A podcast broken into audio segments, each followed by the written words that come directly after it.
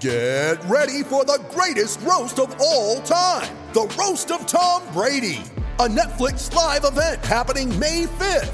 Hosted by Kevin Hart, the seven time world champion gets his cleats held to the fire by famous friends and frenemies on an unforgettable night where everything is fair game. Tune in on May 5th at 5 p.m. Pacific time for the Roast of Tom Brady, live only on Netflix.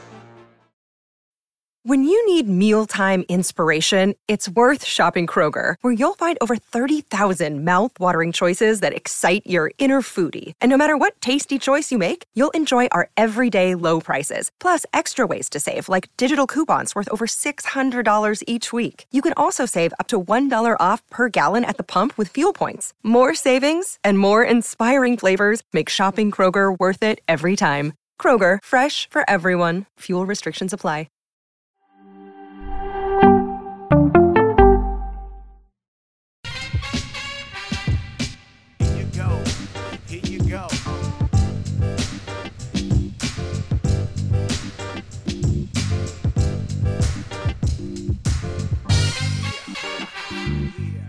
Satisfaction. Nothing personal word of the day. It is Tuesday, the 20th of December, 2022. I can't get no satisfaction. Da-na-na. I can't get no. Fan bases around baseball, around sports, I can't figure you out. You walk around like Justine Bateman, not satisfied. Articles coming out every day. Fans, media, the Boston Red Sox, what a disaster. Chaim Bloom, chief baseball officer, stinks. John Henry, cheap. More focused on Liverpool, more focused on Fenway Racing, the Pittsburgh Penguins, LeBron James. What about those Dodgers resetting their luxury tax? What do they do? Bring in JD Martinez? Re-sign Clayton Kershaw, give him 20 million because it feels good to bring him back? How dare they?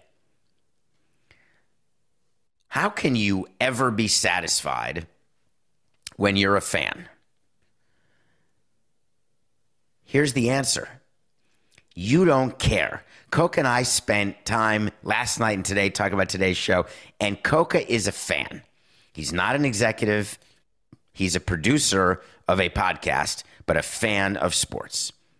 And not even a huge fan, I would argue, but loves the Metropolitans. His view is that Steve Cohen could spend a billion dollars on payroll. I don't care. I just want to win.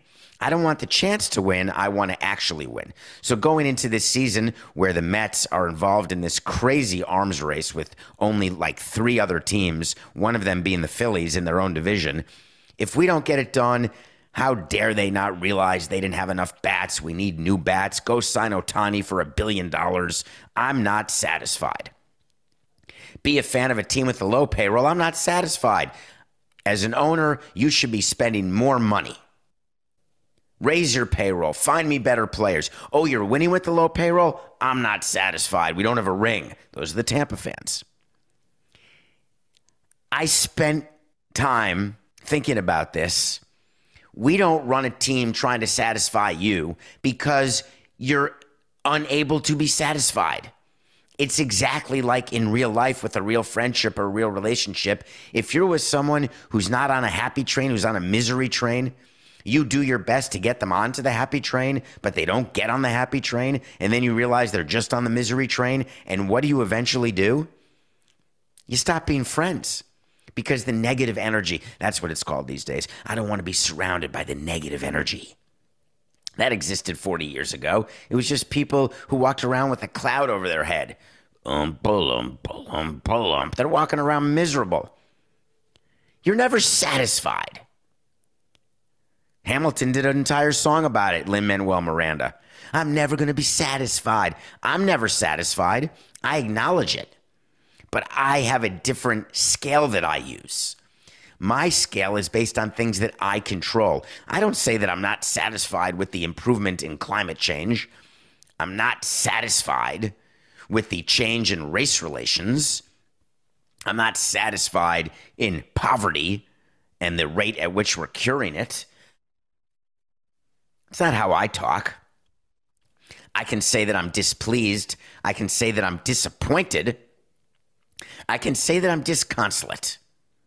But I will not say that I'm dissatisfied. We all do what we can do in every aspect of life. Even malcontents who sit on a couch all day long. Hey, that's the best you can do. The Red Sox made a very simple decision, very simple, having nothing to do with any assets they own. They said that our payroll is going to be at a number that is top four for a number of years, top one for a couple years, now top 10, top 13. Doesn't matter where we sit amongst the 30 owners. Our payroll is where it is because that is what the revenues say our payroll should be. You're going to argue with that? I want to hear a cogent argument other than the emotional one that Coca gives and you all give, which is John Henry's a billionaire. He should be spending way more money. He should not be letting Mookie Betts go. He should have signed Xander Bogaerts to whatever Xander Bogaerts wanted. What are you talking about? You think it makes sense to do what the Padres are doing? Well, I'm a Padres fan. I don't care. It's great for baseball. I want every player to get whatever amount of money they can. So do I. But don't be angry at your owner because your owner's not willing to be stupid, or your owner's only willing to be stupid once in a while, or it's cyclical stupidity. I like that term. Maybe that's the word of the day cyclical stupidity. What, you don't remember when the Red Sox signed Chris Sale? Boy, that was a good signing. Yeah, but at the time, had to do it. Red Sox fans would have been dissatisfied, disconsolate. We won a World Series and you're letting our best pitcher go? Can't be. Sign him to an extension right now. Don't worry if his, arm, if his arm falls off. Guess what? His arm fell off, and now you are where you are. Every owner sits in an owner's meeting. Every owner looks around the room, and every owner says, Oh, I got a problem with that guy. I got a problem with this guy. Yes, they say guy because there's no gals. I got a problem over here. Ooh, that's in my division. The Boston Red Sox are very aware what the Blue Jays are doing and where they are in their window of winning. They're aware that the Yankees are consistent in what they've done, no matter where their payroll is. The top one, top three, you can have that and still not win. The Yankees have done that and won year after year after year. Maybe it's time people realized and stopped complaining that the Yankees haven't won a World Series in 09 since 09 and say, wow, they have a chance to win it every single year. It doesn't mean they get the players right. It doesn't mean they've got the team that's good enough to do it on a year by year basis, but man, they try. Good on them. The Red Sox and Chaim Bloom, they look and they say, from a value perspective, from a realistic perspective, is this our window to win? Once in a while, you surprise yourself, and then you adjust at the deadline and you become buyers instead of sellers. You see what happens, and then you worry about next year, next year, who you're going to extend, who you're going to let go. The best teams recognize the windows. It's a concept that we talk about on Nothing Personal. When you do not have a window and you force a window, you lose. When you have a window that you don't recognize is a window, then you lose. It's recognizing that you've got the window, take advantage of the existing window, and have good evaluators who save owners from themselves and make good signings. You want to know why the Cubs have a problem? The Cubs have a problem because they gave Dansby Swanson seven years, $177 million. Oh, the Cubs have plenty of money to spend. Tom Ricketts is rich. He almost bought Chelsea for crying out loud, meatloaf. That has nothing to do with it. That's like saying that Todd Boehly bought Chelsea, spent all that money buying Chelsea, therefore the Dodgers are not spending money this year because their money went to Chelsea, or the Red Sox aren't spending money because their money's going to Liverpool. That's not how it works. Owners have individual businesses, some owners have conglomerates. and they examine each of their different business silos and want them to stand on their own two feet. They all have different circumstances. You think that Steve Cohen wants to take all of the profits from his hedge fund and fund all of the losses of the Mets? He does right now, but not forever. When you take profits from one business and put them into another business that's losing, that's how you lose your profits. And then you become a general loss. You run a business at a loss or your conglomerate at a loss. And that's not how rich people get rich and stay rich. So the Cubs go ahead and they sign Cody Bellinger for one year. They signed Swanson. Cody Bellinger, the former MVP, got a one year deal. Another Boris ridiculous overvaluation of what the player is. Bring in Swanson, who is the loser of the shortstop sweepstakes, the loser getting $177 million, which is absurd, sliding in below Turner, below Correa, below Bogaerts. That's because Swanson is the fourth best of that group by a lot. Swanson was a great complementary player on a great team in Atlanta. How did he do on his previous team, Coca? Check it. Not so good. Bring him in, and the Cubs say, Look, are you satisfied now? Are you satisfied if you're running the Cubs, if you are a Cubs fan, if you're a lifelong Cubs fan? You won a World Series in 2016. We're only six years removed. The Cubs put together what they thought was a dynasty. It only won one time. Does that mean they're not good at what they do? That means Theo's not good or Jed Hoyer's not good? Is Andrew Friedman not good in LA because they put together a dynasty and have won one World Series? Is Mark Rizzo not the executive of the year in Washington because they won the World Series in 19 and then tore it down because they could not possibly compete with what's going on in the NL East? There has to be a different reason, and we know what it is.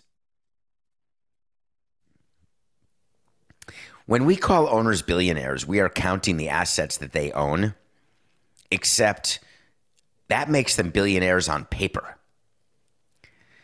Paper billionaires are people who buy an asset at $500 million and then the asset's worth $2 billion. They start living that way, acting that way, except they didn't cash in on the asset. They didn't in any way distribute the asset. They didn't monetize the asset. They didn't do any sort of activity where you can spread your risk. The majority of MLB owners who bought in in the 90s or 2000s or early 2010s were buying in at levels not seen today what franchises are worth. And it feels good. You can go to a bank, you can borrow money if you want but the amount of cash available for a lifestyle of private planes and yachts does not come from these teams. So if it doesn't come from their other business that they use for their life, think about what the Wilpons did. The Wilpons were hugely successful real estate magnates, still are. The Mets were a losing proposition, not an asset value, but a losing proposition on an annual basis. But they lived well. Why? Because they had other businesses that funded their living, but they couldn't lose everything with the Mets because it wouldn't make sense. It would impact their quality of life or impact their ability to do things that they do in their other life. That's the same as the Lerner family in Washington. The Lerner family bought the Washington Nationals from Major League Baseball. They spent a fortune at the time, three, four hundred million dollars. The team's worth about two billion, a little under two billion right now. But the Lerners are one of the richest families because of what they do in real estate. And they got rich because of the positive cash flow and the value of their real estate.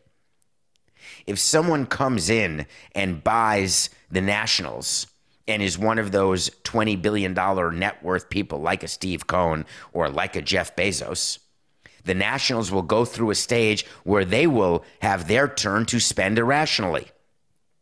We're seeing this with owners who come in and they want to make a splash but splashes in the old days, it was Hideki Irabu or Graham Lloyd for $9 million.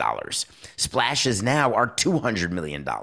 It's a different world because the baseline numbers have changed so much.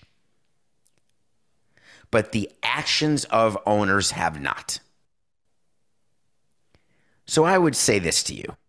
If you're disappointed that the Red Sox have only signed Justin Turner to a two-year deal, or you're annoyed that the Dodgers brought in JD Martinez for 10 million for 1 year, take a look at the track record of the executives who are doing this and not having long-term commitments where you end up stuck with a player ends up to be a positive for when your window is open again.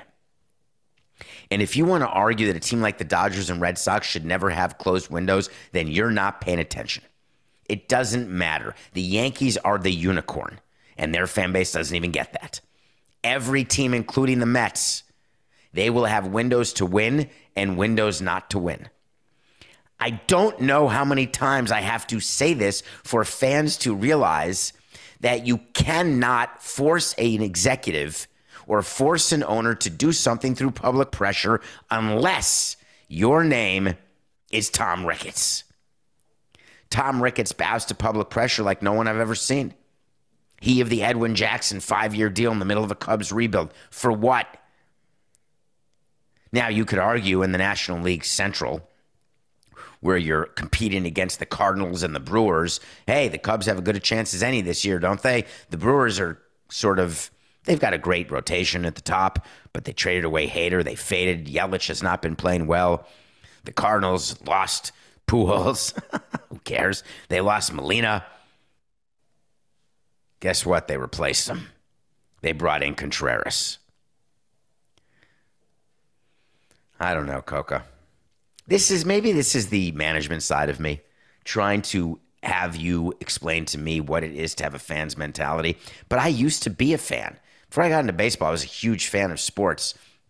And I was just able to recognize, I'm not smarter than anybody else, but I was able to recognize, wow, it stinks that the that the Knicks were not good for those number of years, but then all of a sudden they make a playoff run in 1984 and I feel good. Like, all right, that's that satisfied me. And then stink again and then make a run with Pat Riley. I'm satisfied. Now they've been bad for 20 years. I'm not satisfied. Yeah, I am. Yes, I am.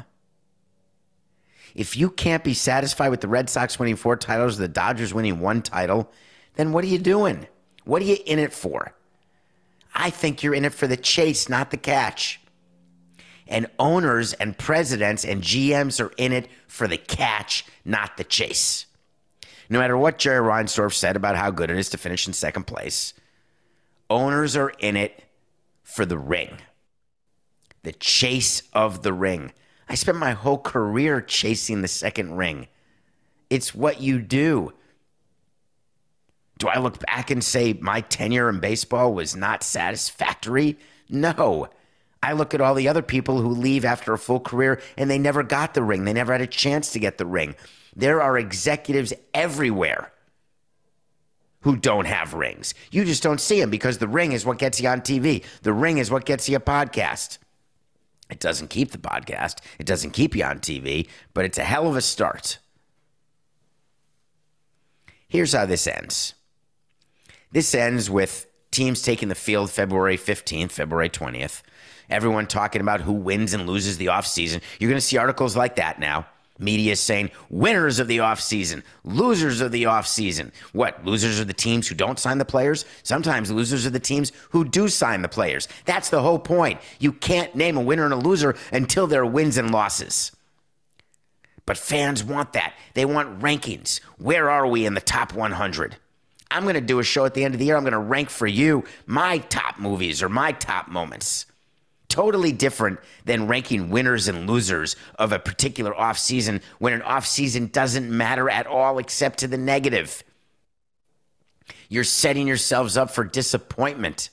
Oh man, we're losers. Come on, let's be better. Let's wait when you actually are in a business where you can calculate so easily whether you win or lose.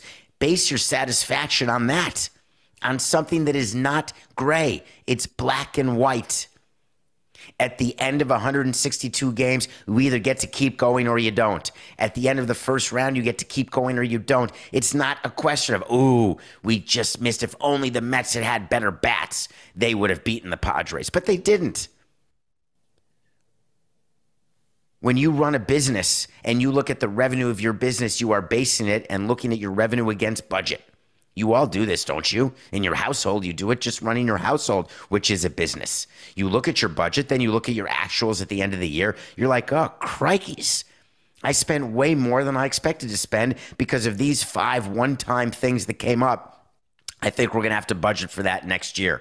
Let's budget for the yearly funeral that happens that makes us have to take an extra flight than we expected, or the extra couple of days that we're not working because we're sick if we're paid hourly.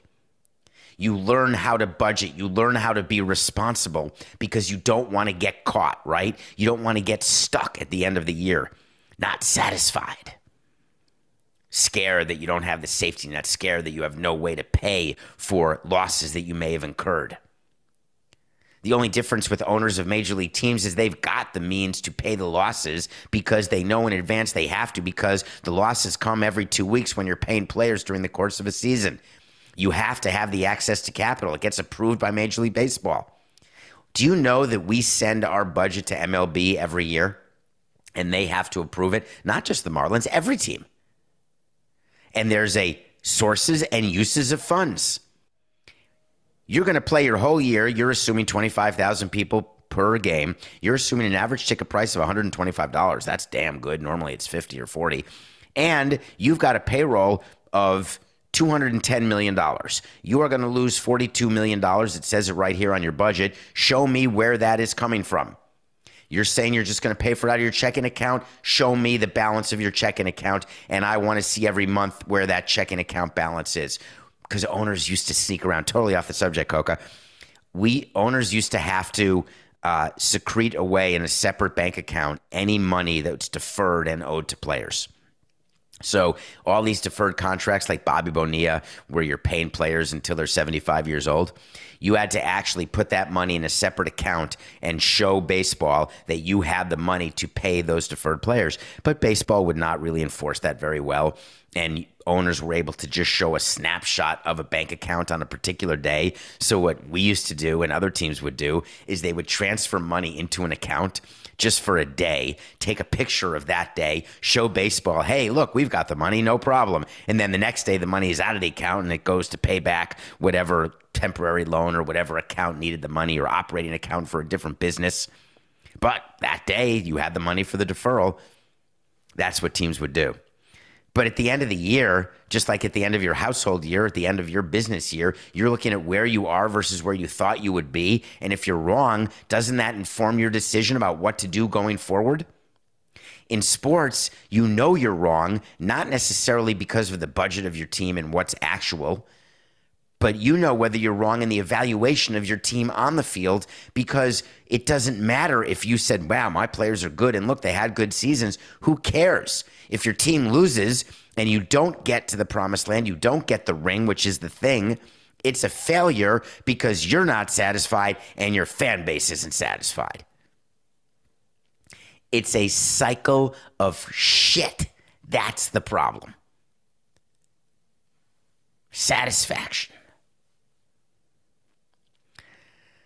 All right, Coca.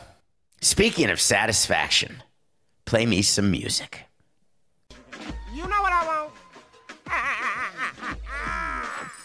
I want to talk to Samson.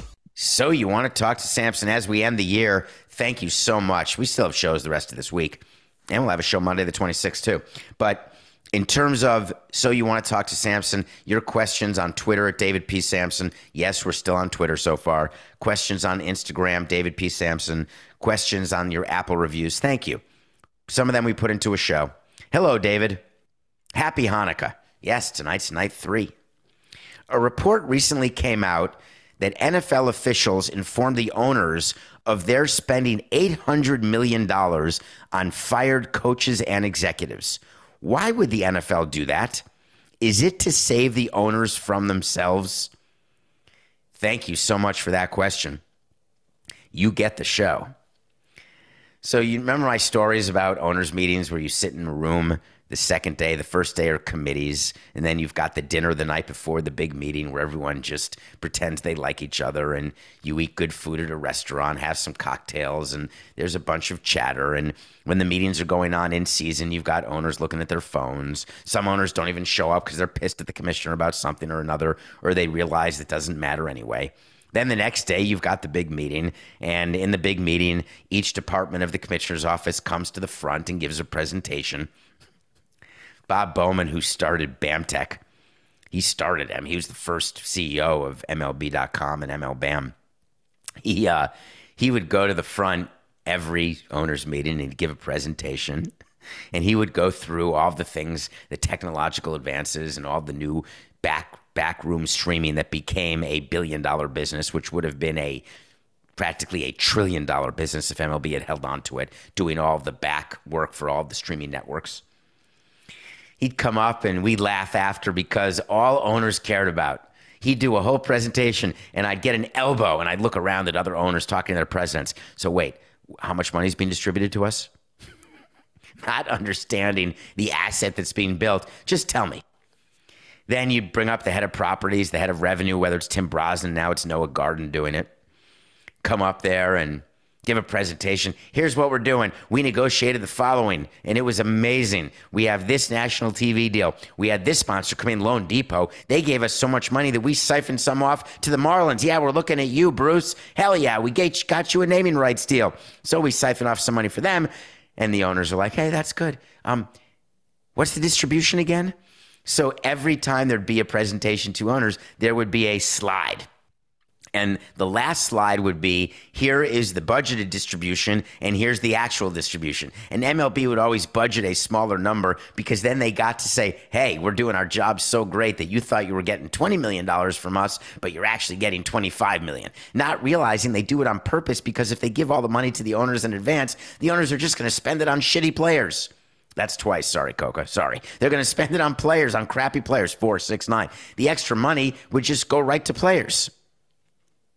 So then you've got the presentation of MLB International. Out comes Paul Archey, who used to do it. Now it's Jim Small. Come out, do a presentation. All of these great things that are going on. We're raising interest in Germany and London. We've got games selling out. The Cubs and Cardinals are going to London. Hip, hip, hooray. And they show a great video of people walking around Big Ben. Look, Big Ben, Parliament. Hey, he's wearing a Yankee jersey.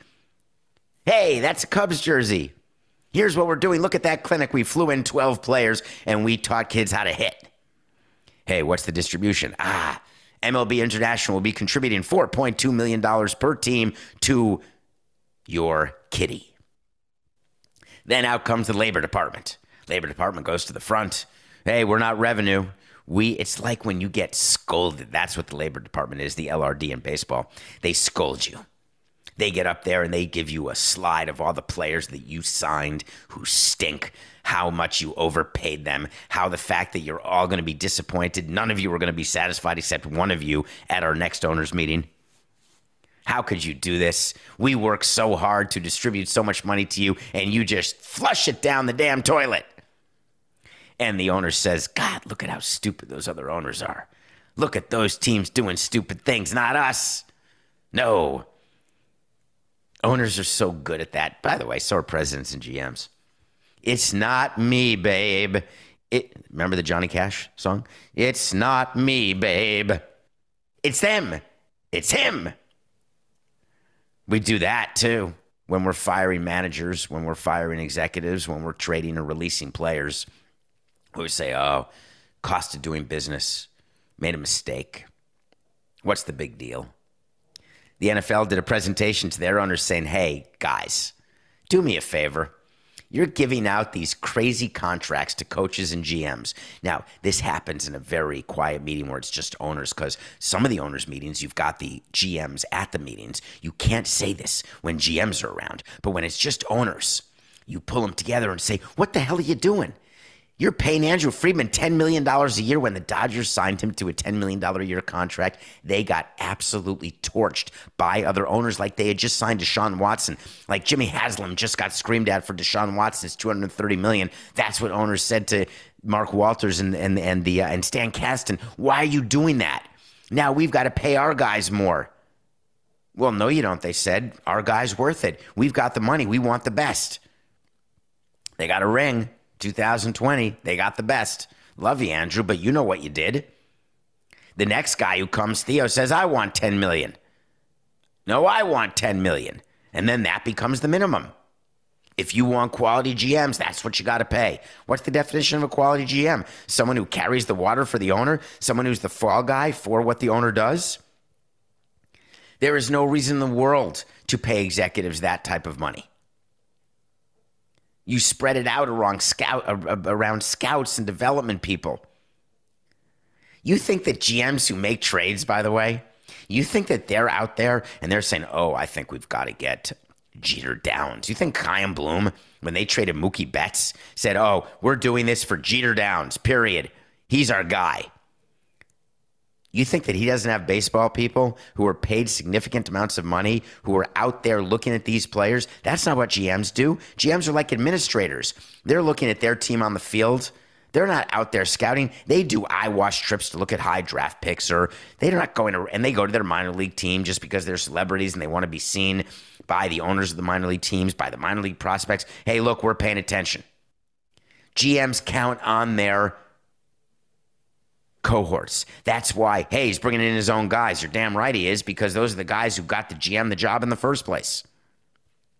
So in the NFL, they've got all of these coaches who are supposed to be running player personnel. They're supposed to be coaching the games. And then all of a sudden their team is bad. And so they get fired. And the NFL says, hey, you're wasting $800 million, $800 million paying people not to work. It's the same as paying players not to play who you've released. So here's what happened. And here's why when the NFL does it, no one cares. The reason the NFL does it, which was part of your question, is that they're trying to see if they can change behavior of owners. It's that simple. It's not saving owners from themselves because the way to save an owner from himself is called a salary cap. The way to save an owner from himself is called a cap on off field salaries as well. That's the only way. Because they make the argument, the way you made the argument, that the Orlando Magic should hire a free throw shooting coach to help Shaq shoot free throws hey, if you're paying a guy 5, 10, 15, 20, 25 million dollars and they don't have a certain skill, why wouldn't you pay someone an extra 70 grand, bring them in and teach that player how to do it? Not understanding that if a player can't shoot free throws, they're not going to all of a sudden learn how because you bring in a coach. Shaq is not going to be an 85 to 95% free throw shooter. Just like you don't need a coach to coach Steph Curry to be a 93% free throw shooter. Doesn't work that way. They have the skill, they have the ability, they have the mindset. It just all comes together for them in that moment, in that period of time when they're not injured, when they're performing at a level that you look at in awe. It's like artists, actors. Of course, you go to acting school. But did Dustin Hoffman become Dustin Hoffman because of acting school? No. Did he perfect his craft? Did he come up with different, interesting ways of doing things that he could learn from other people? Of course, you learn from other people.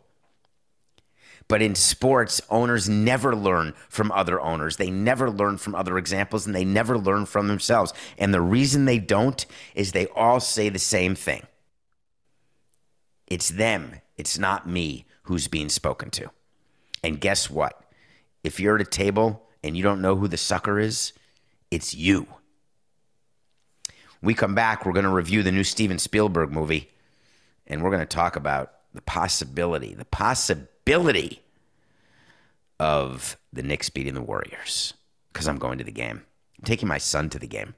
We have I've never taken him to a Knick game before, so I'm quite excited about that. We'll be right back. Mother's Day is around the corner. Find the perfect gift for the mom in your life with a stunning piece of jewelry from Blue Nile. From timeless pearls to dazzling gemstones, Blue Nile has something she'll adore. Need it fast? Most items can ship overnight. Plus, enjoy guaranteed free shipping and returns. Don't miss our special Mother's Day deals. Save big on the season's most beautiful trends. For a limited time, get up to 50% off by going to Bluenile.com. That's Bluenile.com. Welcome back to Nothing Personal. During the break, I was thinking to myself, it, it must have sounded weird that you say, I've never taken my son to a game he went to a lot of baseball games. I've never taken him to a Knick game. We've gone to Heat games when we were living in Florida together, but never the Garden, the world's most famous arena. So I'm awfully excited about that. I finally did it because it's available on streaming.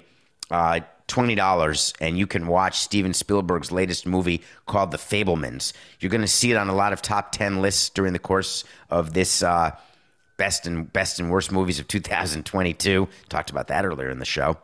This is a movie about Steven Spielberg's childhood. It is semi autobiographical, and the screenplay is written by Steven Spielberg with Tom Stoppard. Tom Stoppard, who you may know and should know, is one of the great playwrights, one of the great screenwriters of all time. And Steven Spielberg does not often write his own stuff. I'm trying to think the last time, Coca. He may have written AI as the last movie he ever wrote, is my guess. But he is uh, obviously one of the great directors of all time. This movie has Seth Rogen, Paul Dano, and Michelle Williams, all of whom could be around come Oscar time. Steven Spielberg is played in different parts by a young boy and then a teenager, and it shows his start in the movies. It showed the family dynamics. It showed what goes on in a broken family. It shows all the different issues that kids have. Steven Spielberg had a childhood that was no different than yours, no different than mine, a childhood that required therapy. So, why did I like this movie so much? Because I'm fascinated by greatness. I'm fascinated by the path to greatness. I'm fascinated by people who just have an eye, like artists, like athletes, like business people. How do you have the brain? What brain do you have that allows you to see things in a way that I can't see it? There's certain things that I can see that other people can't see. And it's strange because they'll say to me, How did you know that was going to happen? And I can't explain it. It's why being a teacher is so damn difficult. It's so hard to explain something that just happens for you. You can sharpen your skills, but these are just God given skills, for lack of a better concept or thought. Steven Spielberg knew early that he saw things differently. And this movie goes through some of those things. It is an autobiography, but not a crowded one one of the things that can bother you about movies, and this is not a short movie, but one of the things that can bother you about movies is when they try to pack in sort of everything that would happen, and you don't see him marrying Kate Capshaw, right? You don't see him doing Jurassic Park. This is just about his start. And the movie ends as he's just beginning in theory. It leaves a lot to the imagination. I don't want to spoil the last scene, but the last scene of The Fabelmans steals the show. Absolutely fascinating with a cameo by someone who you will not believe would be doing a cameo for this type of role. And it's like a three minute scene only that is so full of anxiety and awesomeness. The Fabelmans look for some nominations for Steven Spielberg, look for some nominations for some of the acting. Michelle Williams as his mother and her trouble his troubled mother, phenomenal. I don't know why I didn't call it the Spielbergs.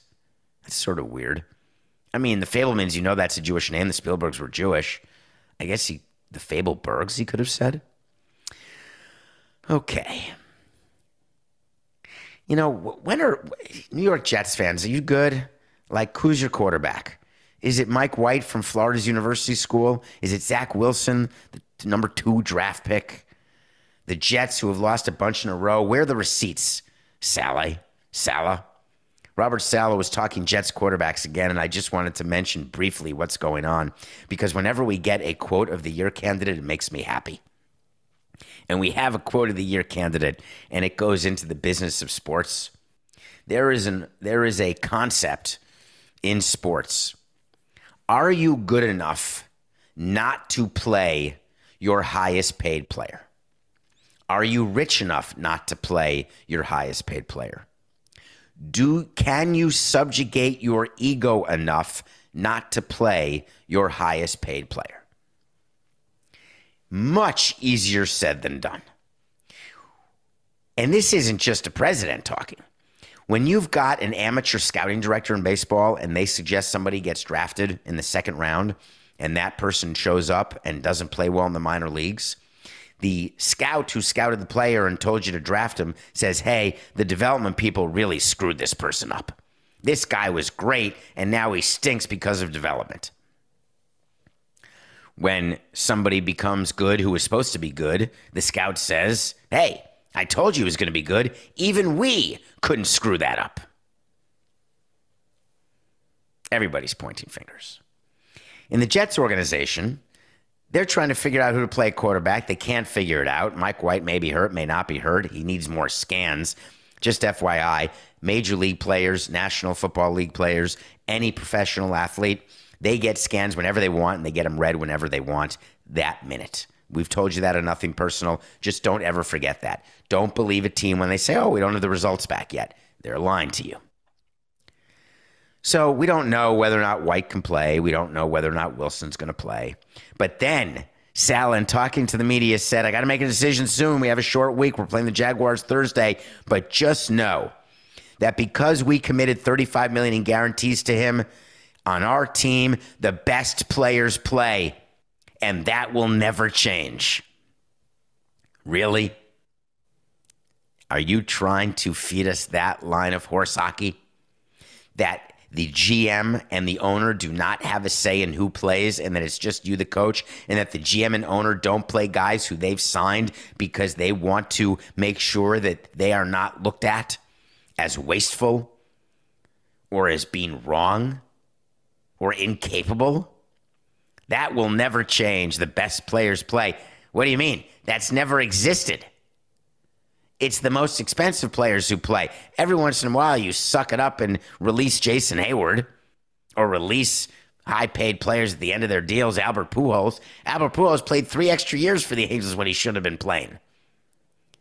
When you are paying players, they get every benefit of the doubt. That was the whole discussion with shortening the MLB amateur draft by making it like 10 rounds instead of 40. That's the whole discussion by contraction of minor league teams, where you only have your top prospects play because of unionizing the minor league players. All the players who were drafted in the 35th to 40th round, they better be good from the beginning, or else they're just going to get thrown away, cast aside. But if you have a high pedigree, you keep getting a chance. Baker Mayfield got a chance with the Rams last night. He got released then he got signed, then he played, then he had a miracle win with the Rams last week, and everyone's like, hey, he's back. Well, if you watch the Packers play, you'll know that I was one of them because Baker Mayfield's not back. But why does he keep getting a chance? Oh, he's got good arm strength. Look at him get that pass right to that guy. What a perfect pass. There is never more confirmation bias than that that exists with highly paid prospects, players, or free agent signees. Anytime they do something good, told you, when they did something bad, oh, we're giving them another chance. I had the Rams plus seven against the Packers. I didn't realize Aaron Rodgers would all of a sudden be into playing for the Packers again. I thought he was mailing in the rest of the season. Now he gives you a quote when you woke up this morning to this quote Things are looking up. Aaron, what are you talking about? You just beat the worst reigning Super Bowl champion, maybe ever, decimated by injuries. You're still two games under 500. You have to win out the rest of your three games in order to make the playoffs, but things are looking up. We're 149 and 124, and I'm damn annoyed by it. Rams plus seven was a loser. So I told you I was going to the Knick game. How do you feel about getting tickets to the Knicks Warriors and then having Curry get hurt and realize that he's going to be out for two weeks and he's not going to play? Disappointed. Not going to lie to you. I wanted to go see Steph Curry with my son. How do you think it felt in the Lakers Suns game last night? Suns crushed the Lakers. No Devin Booker, no LeBron James, no AD, no Westbrook. What the hell are we going to the game for? I'm not saying that Curry's out for load management. He's not. He separated his shoulder. We told you that. What I am saying is that it's such a crapshoot that you better do something exciting in the arena to make the tickets worth the price that people pay for the tickets. Oh my God, it's all making sense. That's why there's club areas. That's why there's entertainment areas. That's why there are kids' playroom areas. Anything to take the focus off the fact that the product on the court cannot be controlled or the product on the field cannot be controlled. it's so obvious what we do. It's like subtracting you like on an airplane when you're sitting there and like you you didn't you didn't get a seat. You're on Southwest. You can't reserve a seat, or you had to pay extra money for bags or something. And then they give you, hey, would you like a little bag of peanuts? Oh, sorry, ladies and gentlemen, we have someone allergic to peanuts. If you don't mind, could you not bring out any snacks that may have peanuts in them? That never happened when I was flying. Now it happens all the time. Has that happened to you? I like that. You distract people. It's like in the law. When you don't have the facts, you argue the law. When you don't have the law, you argue the facts. Coco was remiss when he was flying. He was like, hey, didn't I used to get water? Now you get water. Do not take water on a plane. Side note, Coca, please do not take cups of water that are not bottled on a plane. If I showed you what those water pipes look like, where the water's coming from on a plane, and I told you that they never get cleaned, if you think it's gross when you sit on a plane seat and there's sort of garbage from the previous person or crumbs or other such crap that requires you to use sanitizer, the water is coming out of a like a like a, a, a spout in the kitchen of the plane. Do not drink it. I promise you. Coffee's the same, Coca. You're right. I hear you because that comes from the water and the pots never get cleaned. It's so disgusting. But what do you, that's the whole point of distraction, isn't it? Hey, don't worry, we're getting you there safely. Don't worry about the fact you're getting salmonella. But don't eat peanuts. Why are airplanes doing that? Fuel cost is up, profits are down, stock price is being hurt. We're going to make it up by not giving water to anyone anymore. That'll be a huge savings. Remember, what was the airline, Coca? We're so off the subject. My God. What was the airline that took, maybe it was Delta, they took olives out of their salad in first class, and it was a savings of $2.1 million per year of olives.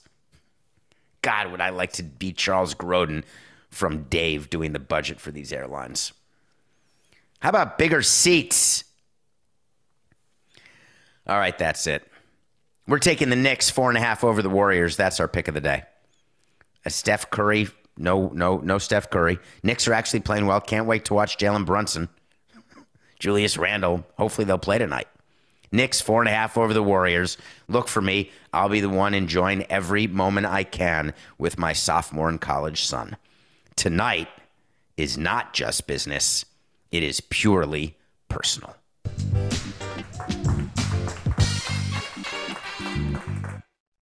It's happening daily. We're being conned by the institutions we used to trust. The mainstream media is distracting us with meaningless headlines instead of focusing on the harsh realities facing American families. Time is short before something big happens, and that's why so many folks are preparing. They're becoming self reliant by investing in emergency food storage from My Patriot Supply. Go to mypatriotsupply.com and secure four week emergency food kits for each member of your family. Each kit contains tasty breakfasts, lunches, and dinners, averaging over 2,000 calories per day. Save $50 on each four week food kit you purchase. Plus, get free shipping on Ready Hour four week emergency food kits. You're not ready if it's not Ready Hour foods. At My Patriot Supply, you can also get solar power generators, water filtration units, heirloom seeds, and survival gear.